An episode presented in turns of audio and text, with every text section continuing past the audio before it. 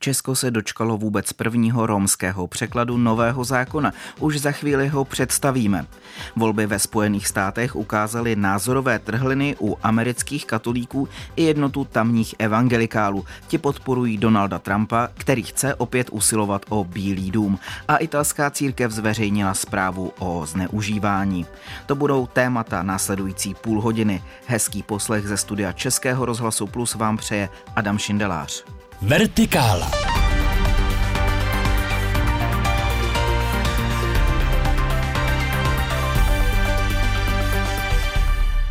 Katolická církev v Itálii od roku 2000 eviduje 600 případů údajného obtěžování. Proces hledání nového metropolity moravského potrvá je vázán mlčenlivostí. Vánoční Vatikán měla zdobit jedle, ochránci ale zastavili kácení.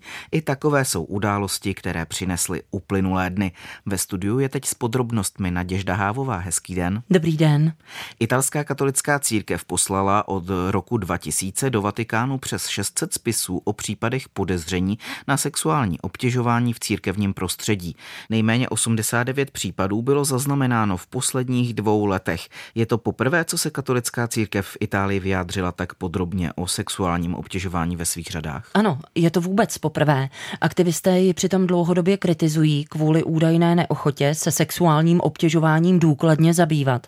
Od roku 2001 mají jednotlivé národní odnože katolické církve povinnost zasílat do Vatikánu zprávy o vážných podezřeních na zneužívání v církevním prostředí. Mezi údajnými oběťmi převažují lidé, kterým v době oznámených činů ještě nebylo ani 18 let. Organizace Rete Labuzo zprávu ale kritizuje. Podle ní chybí několik zásadních údajů. Biskupové například neuvádějí, kolik lidí stálo kvůli obtěžování před soudem nebo kolik peněz církev zaplatila na očkodnění. Svatopetrské náměstí ve Vatikánu měla letos o Vánocích zdobit 54 metrů vysoká jedle Bělokora z italských hor. Těsně před kácením ale ochránci přírody upozornili, že strom je přes 200 let starý, roste v přírodní rezervaci a tento druh je navíc zákonem chráněný. Jak celá kauza nakonec dopadla? No, dřevorubci od kácení na poslední chvíli přece jenom upustili.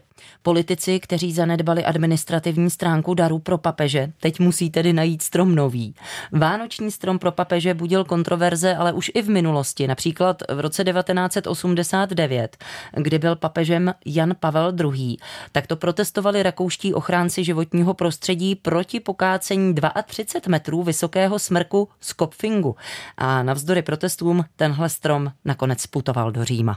Tak i s touhle informací byla ve studiu Vertikály teď Naděžda Hávová. Díky a hezký den. A byla jsem tu ráda, děkuji. Česku úplně poprvé v dějinách vyšel překlad biblického nového zákona do romského jazyka. Je dílem romského křesťana Kolomana Staňka a vydal ho sbor Církve adventistů sedmého dne v Třebechovicích pod Orebem. Požehnání na cestu k lidem získal překlad o Névo zákonnost toto úterý v komunitním prostoru na Pražském Smíchově, kde natáčela Jana Šustová.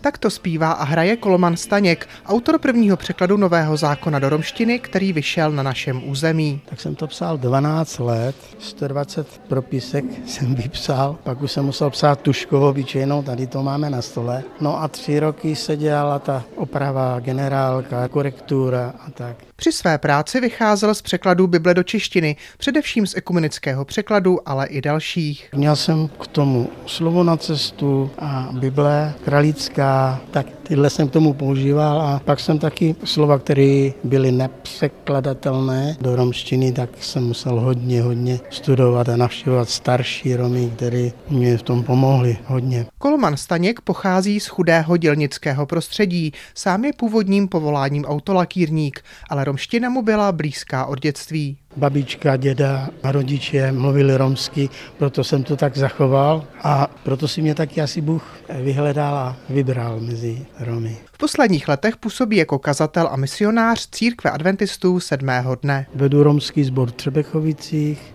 Máme skupinky o několik kilometrů dál, naštěvujeme sbor s bratrem Danielem Hrndínkou v Jaroměří sbor, v Náchodě sbor, kde fakt jsme takhle vítáni a já mám ten duch, který dovede pozbudit ty lidi, ty, kteří tam jsou. V tom žiju denně. Překladatelova manželka Leona Staňková upřesňuje, jak se adventistický sbor v jejich domovských Třebechovicích pod Orebem schází. Máme tam romské bohoslužby odpolední, raní jsou české, odpolední jsou romské tam právě manželka káže z té Bible. Korektury překladu provedl romista Zbyněk Andrš. Překlad je v košickém nářečí východoslovenské romštiny a odborně tedy je to jedno z nářečí, tedy severocentrální romštiny. A protože těch eh, Romů na východním Slovensku to je taková nejpočetnější skupina a i tady v Čechách, tak vlastně to pokrývá značnou část Romů jakoby jazykově, nebo ten dialekt je srozumitelný značné části Romů, kteří žijí tady u nás v České republice republice. Zbyněk Andrš přibližuje historii překladů Bible do romštiny na našem území. Pokud vím, první nějaké úryvky právě z Lukáše se objevily v práci Antonína Jaroslava Puchmajera, který vydal v roce 1821 nějakou učebnici, dá se říct, a slovník, který se jmenoval Románi Čip, takže tam jsou první nějaké úryvky evangelií. Potom bylo v roce 1936 vydala biblická společnost v moravském dialektu romštiny skutky a poštolů a potom na sklonku 80. let nebo spíš počátkem 90. let vyšly takové dílčí překladatelské počiny, kde zejména překládal tedy biblické texty Vlado Olách, ale také Gejze Demeter. V roce 2015 vyšel na Slovensku překlad nového zákona do romštiny. Jehož autorem je Marek Olach ze Sabinova. Má název Enevis zmluva. No a pak nějaké dílčí věci ještě drobné. Vyšly třeba v časopise odborném Romano Janiben, tak vyšly nějaké úryvky biblických textů i v olašské romštině, ale jako celkový překlad nového zákona, tak vlastně pokud vím, existují dva v současnosti. Tady z území tedy bývalého Československa a to je ten překlad tedy ze Sabinova a ten překlad pana Kolomana Staňka. Koordinátor překladu o Nevo zákonos Daniel Hrdinka upřesňuje, jak je možné si knihu objednat. Máme máme zřízenou e-mailovou adresu romani biblia zavináč e-mail.cz. Mezitím už Koloman Staněk začal pracovat na překladu starozákonní knihy proroka Izajáše do romštiny. Historicky první verzi překladu biblického nového zákona do romského jazyka představila Jana Šustová.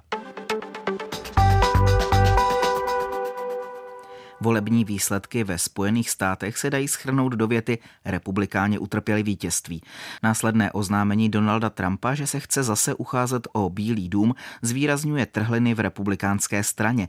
Čekala totiž mnohem větší úspěch jak ve sněmovně, tak při výběru guvernérů jednotlivých států a obsazení státních zákonodárných sborů a také v Senátu, který nakonec těsně udrželi demokraté.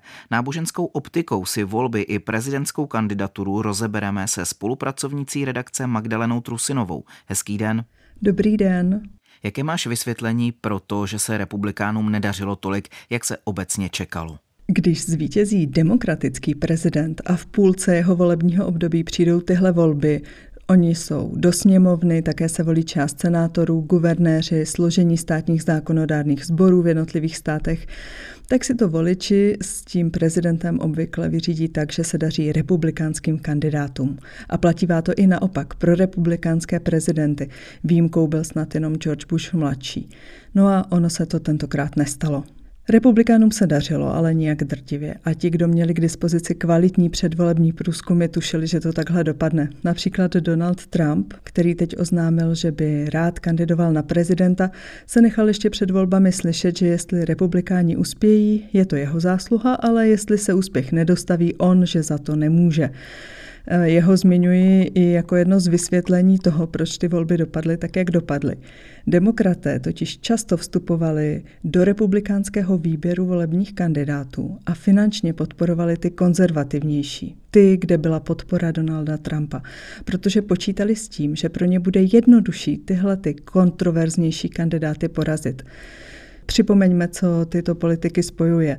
Podporují lži Donalda Trumpa ohledně výsledků prezidentských voleb z roku 2020, kdy neuznal svoji porážku. Nechtějí vyšetřit útok na kapitol z loňského února, anebo se na něm přímo podíleli jako neúspěšný kandidát na guvernéra v Pensylvánii Doug Mastriano. O čí podporu se Donald Trump může vlastně opřít? Předpokládám, že o podporu sponzorů, velkých biznisových hráčů, kteří mu umožňují rozjet kampaň brzo, převálcovat své oponenty v republikánských řadách hned teď v úvodu. V téhle souvislosti se zmiňuje třeba floridský guvernér Ron DeSantis, který vyšel z voleb posílený. Uvidíme, jak se primárky u republikánů budou vyvíjet a kterého kandidáta na prezidenta nakonec červení vyberou. Přibývá komentátorů, kteří upozorňují, že se republikáni, byť někteří s nevolí, za Donaldem Trumpem nakonec radši sešikují, protože jinak hrozí, že bude kandidovat stejně, ale ne za ně. A to by znamenalo odliv jeho přesvědčených podporovatelů. Jsou to lidé z venkovských oblastí nebo z míst, kde se rychle proměňuje obyvatelstvo, typicky kde přibývá latinskoamerických rodin. Tihle lidé mývají nižší roční příjmy než třeba voliči demokratů a spojuje je pocit, že se na ně zapomnělo. Aspoň tak je vykreslují data, která má k dispozici deník New York Times. No a další početnou skupinou podporovatelů Donalda Trumpa jsou potom konzervativní evangelikální křesťané. Ti mají pocit, že Trump v politice prosazuje jejich hodnoty. Pojďme se ještě vrátit k volbám. Jak volili různí křesťané? Ve zkratce se dá říct, že evangelikální křesťané, dlouhodobě utvářející alianci s republikánskou stranou, prokázali ve volbách svoji jednotu a naopak katolíci ukázali, že volí podle svých názorů a ne podle dogmatiky nebo toho, co slyší od církevní hierarchie. Připomeňme, že američtí biskupové jsou dost konzervativní. Ale katoličtí voliči umí být i liberální a v těchto volbách se to dalo dobře sledovat mimo jiné, protože jedním z důležitých témat bylo právo žen na umělé ukončení těhotenství. Ukazuje se, že většina křesťanských voličů podporuje myšlenku, že umělé potraty mají být v některých případech dostupné, tedy že se mají omezit, ale ne zcela postavit mimo zákon. Jen jeden z deseti křesťanů uvádí, že by umělé potraty měly být zcela ilegální. A i mezi konzervativními evangelikály by interrupce postavili bez výjimek mimo zákon jen dva lidé z deseti. Vyplývá to z průzkumu Votecast, který vznikl pro agenturu AP. Pojďme se na americké katolické voliče podívat podrobněji, kterou stranu preferují.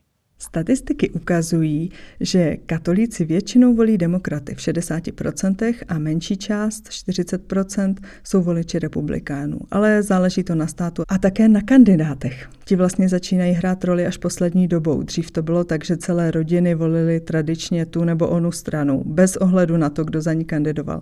Ale v poslední době jsou voliči na kandidáty citlivější. A tak se stává, že tradičně republikánští voliči neváhají volit demokraty nebo podpořit jejich kandidáta na guvernéra, pokud ho vyhodnotí jako vhodnějšího nebo méně kontroverzního. To byla spolupracovnice Českého rozhlasu Magdalena Trusinová. Díky moc za rozhovor. Rádo se stalo naslyšenou. Posloucháte Vertikálu. Aktuality, reportáže a rozhovory z duchovního světa, doplněné debatou o věcech mezi nebem a zemí. Poslechnout si je můžete také na webu plus.rozhlas.cz, v aplikaci Můj rozhlas a v dalších podcastových aplikacích. Jedenáct současných a bývalých francouzských biskupů je vyšetřováno v případech sexuálního násilí, kterého se měli dopustit na nezletilých. Po zasedání v Lourdách to oznámil předseda francouzské biskupské konference arcibiskup Eric de Moulin-Beaufort. Veřejně oznámil, že u několika duchovních probíhají kauzy před kanonickou i civilní justicí.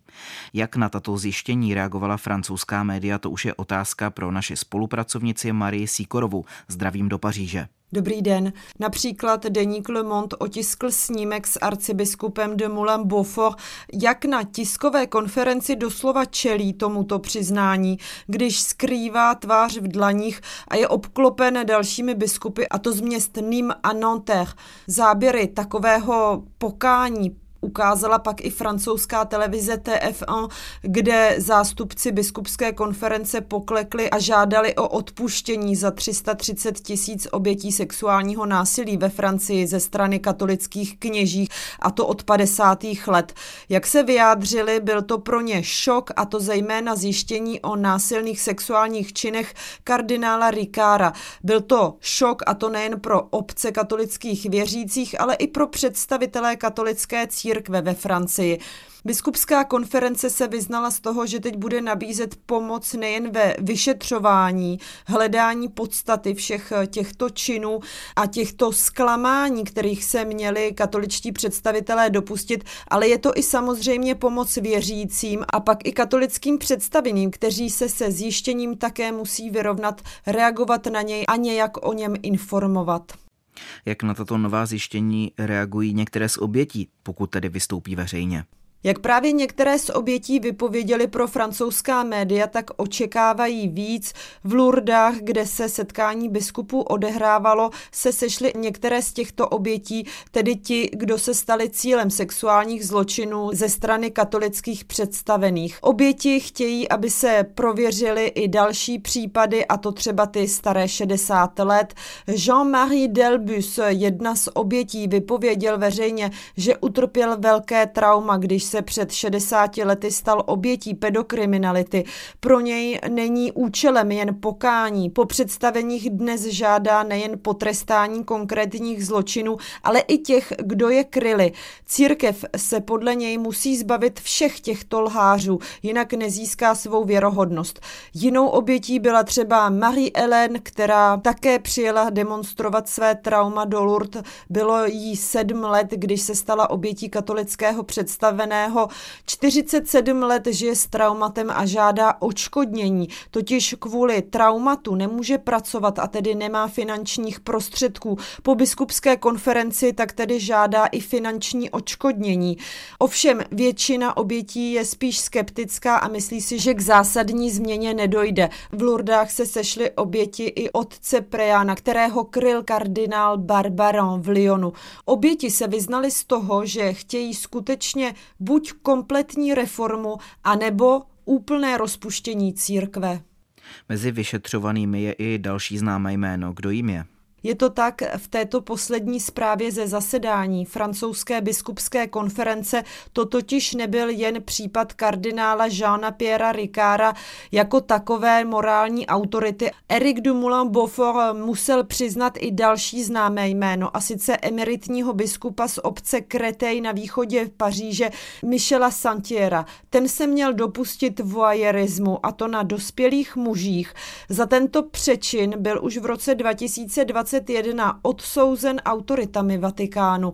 K činu mělo dojít v 90. letech. To je sice pěkné, jak zmínili oběti, ovšem to všechno, tedy i to potrestání ze strany Vatikánu, se mělo dít jen v utajení. A až novináři upozornili právě na tuto kauzu, která se jinak měla dít skutečně v úplném utajení. A to se zejména obětím sexuálního zneužívání nelíbí.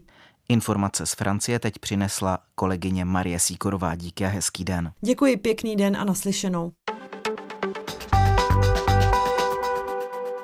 Ruská nevěsta, český ženich a ukrajinský oddávající. Tato sestava se potkala při védském svatebním obřadu. Snoubenci určení na základě horoskopu spojili své životy na jihomoravské farmě, na které žije komunita Haré Kršna. Na svatbě natáčela kolegyně Martina Pouchlá. Na farmě Nava Gokula je klid. Před chrámovou místností se pase kráva, okolo pobíhají děti z koťátky v náručí, ve venkovní umývárně dva mniši omotaní pruhem látky s vyholenou hlavou a copánkem na temeni umývají kovové táci. Doléhají sem zvuky přijíždějících aut, z nichž vystupují o poznání moderněji oblečení lidé. Jsou to svatebčané. Všichni pak společně vchází do chrámové místnosti, Obřad začíná. Uprostřed prostoru je oltář z květin a ovoce, ve kterém hoří oheň. Svatebčané sedají okolo. Ženich je v bílém oděvu, který ve védské kultuře náleží ženatým mužům. Zatroubení na lasturu přichází nevěsta, červených šatech se zlatým šátkem přes hlavu se spoustou šperků. Vypadá jako indická princezna. Teďka omotáš tou kušatrávou a pak girlandou. Snoubenci sedí na zemi u oltáře. Oddávající jim svazuje ruce a vysvětluje, co mají dělat. Kousek opodál sedí žena v sárí, která tiše tlumočí pro nevěstu do ruského jazyka. Om Om Tatsat Brahmano Váraha Kalpa. Asi po hodinovém obřadu oddávající prohlašuje pár za muže a ženu. Novomanželé odcházejí společně s jejich šaty přivázanými k sobě, jak velí tradice. Manžel a manželka se navzájem žehnají a navzájem vlastně vyjasňují, co se bude dít. Jo, že ten manžel bere na sebe plnou zodpovědnost za tu rodinu, že teďka duchovně a materiálně bude vést tu manželku a tu celou rodinu, jelikož mu známe, že je reinkarnace a ty věci, tak dokonce tam jsou různé sliby, které říkají, že teďka dalších dejme tomu x životu, tak já se o tebe budu starat i dál. Byl to právě Dharani Dhara, kdo novomanžela oddával. Oslovil jej dlouholetý přítel a dnešní ženich zvaný Surešvára. Často svatby znamená, že Dneska lidi, že se opijou, já pocházím z Ukrajiny, tak u nás se tam většinou že poperou. Tady vlastně to nechceme dělat. My tady chceme naopak mít velice silné zážitky v kvalitě dobra, duchovní zážitky, které nám pomáhají očistit naše vědomí, které nám pomáhají na naší duchovní cestě. Na obřad dorazili také ženichovi rodiče. Na to, že se v závěru bouřlivější hledačské etapy svého života jejich syn nakonec stal členem hnutí Hare Krishna, už si po letech zvykli. Jo, to bylo hezky. Hezký to měli když Bůh dá, tak bude i šťastnější. Bůh anebo Krišna, tak to jako i pro mě, pro Štěpána je taková jako, jako synonymum. No. Ve védské kultuře, kterou hnutí následuje, vybírají životní partnery pro děti rodiče. V tomto případě jejich synovi vybrali choť další příslušníci hnutí podle horoskopu. Oba pocházejí z jiných zemí, z Česka a z Ruska Neznají navzájem své jazyky a komunikují lámavou angličtinu přes překladače v mobilu. No, člověk si může naučit jazyk nebo může trošku přizpůsobit své chování nebo tu kulturu, to se všechno dá měnit. A pokud tam je ten společný základ, to, že chceme uctívat kršnu a tak potom vlastně ty ostatní věci jsou taková už jenom hračka, dá se říct. No. Na společný život se těší. Chtěla by no, chtěla. žít здесь, okay. sloužit преданным, заниматься огородом, garden and with children, как сказать, воспитывать. Ага. Да? No. Chovávat děti, starat se o zahradu. Říkala Sloužit. manželka. Sloužit tady. Da. Já se taky těším na službu Kršnovi. Z tohohle úhlu pohledu. Definitivně to bude novýho něco zase.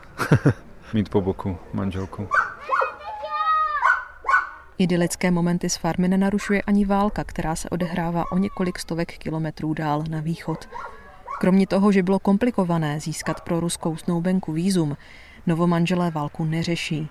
Není tématem ani v širší komunitě obývající farmu a okolí, kde spolu bok po boku žijí Češi, ale i Rusové a Ukrajinci. Jsem vlastně původně z Krymu. Národnosti jsem Rus, jako 95% národnosti jakoby z Krymu, nebo lidí z Krymu. Často mám ukrajinský pás, že? Mám manželka z Ukrajiny. My vlastně se snažíme na tohle dívat mm, trošičku s odstupem, bohužel vidíme, že jedna strana říká něco, druhá strana říká něco, třetí strana říká něco, ale ta pravda je někdy mezi. Ta jedna věc. A druhá samozřejmě, jakákoliv válka je špatná směs. Já jsem různý přátelé, který před x dny seděli spolu za stolem, můžeme říct, a měli oběd, ale za chvilku představitelé vlády je rozdělili a už se proti sobě bojovali. To je velice smutný příběh. Čím to je, vysvětluje podle Dharanyho samotné Krišnovo učení. Základem naší filozofii je, že nejsme tohle tělo. Nejsme ani Rus, ani Čech, ani Američan, nejsme ani muž, ani žena. My jsme duše, duchovní duše. Před Bohem jsme všichni stejní. Takže tohle je tím, tím úplně základem. A my, když tohle se nepochopíme, tak furt, dokud eh, budeme rozdělovat ty národy na jedny a druhý, na bílé, černé, žluté a tak dále, tak ty války budou pokračovat. Po obřadu následuje předávání darů a vegetariánská hostina. Na místo přípitku si, stejně jako každý den, pak večer dávají novomanželé sklenici mléka a kolem deváté hodiny jdou spát. Reportáží Martiny Pouchlé končí první část Vertikály, ještě vás čeká debata, teď jsou tu ale zprávy. Hezký den s Českým rozhlasem Plus vám přeje Adam Šindelář.